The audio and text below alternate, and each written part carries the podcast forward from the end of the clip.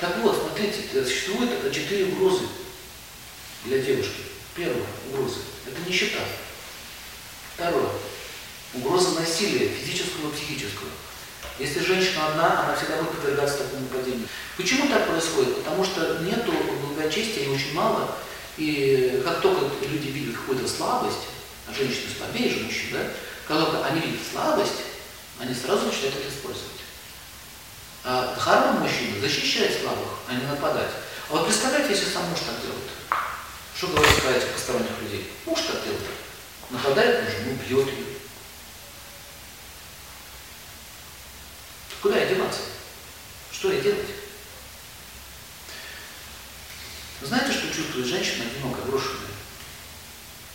Что она чувствует? Я вам пример, вы подтвердите, так это или нет. Она чувствует себя как, как маленький ребенок, брошенный на вокзале. Вот берешь ребенка, на вокзал раз, уши исчезаешь. Паника. Видите детей паники.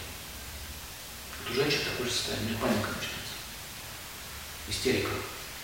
Но так как она взрослая, в отличие от ребенка, да, она все равно может себя как-то еще взять в руки, как-то ориентироваться. Но э, это, это, она вылетает на очень долгий срок. Поэтому вот эти все развалы, вот эти все развалы, особенно в 50 лет, представляете, развал в 50 лет.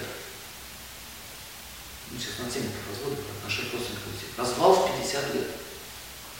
Куда деваться? Это в 50 лет надо уже к мудрости переходить. А у нее все заново, она не может заново создать семью. Потому что время-то ушло. Поэтому очень важно с самого начала создания семьи сохранять эти отношения, сохранять. Это важная вещь.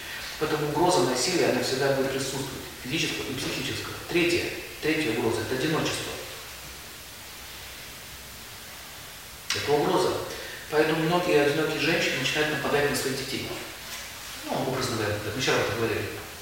На, на своего, цепляться своего сына, за свою дочь, нам никуда замуж ходить, будь со мной, все будет хорошо. Она не боится остаться одинокой.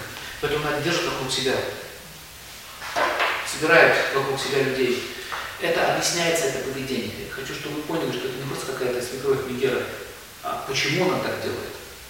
Прежде чем обвинить вообще какого-то человека, любого, в чем-то обвинить, сначала разберитесь в его мотиве, почему он так делает. Это признак разумности. А когда пальцем тыкнут человеку в лицо, ты такой, это признак неразумности. Даже у любого, любого преступника всегда есть причина, почему он так поступает.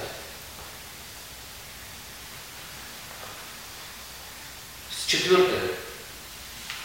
Лишить ее ребенка. То есть потеря детей. Вот это вот четыре вещи, которые выражают женщину. Потери какие бывают? Смерть ребенка, что практически наносит тяжелейший удар в ее жизни. Тяжелейший удар.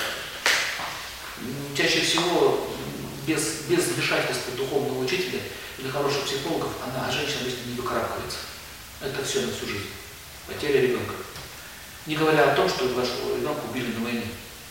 Вот, вот, вот понимаете, что такое войны? Что они делают? А, подумаешь, там погибло тысячи человек. Какая ерунда. Это не ерунда. Вместе со смертью этого ребенка погибает его мать.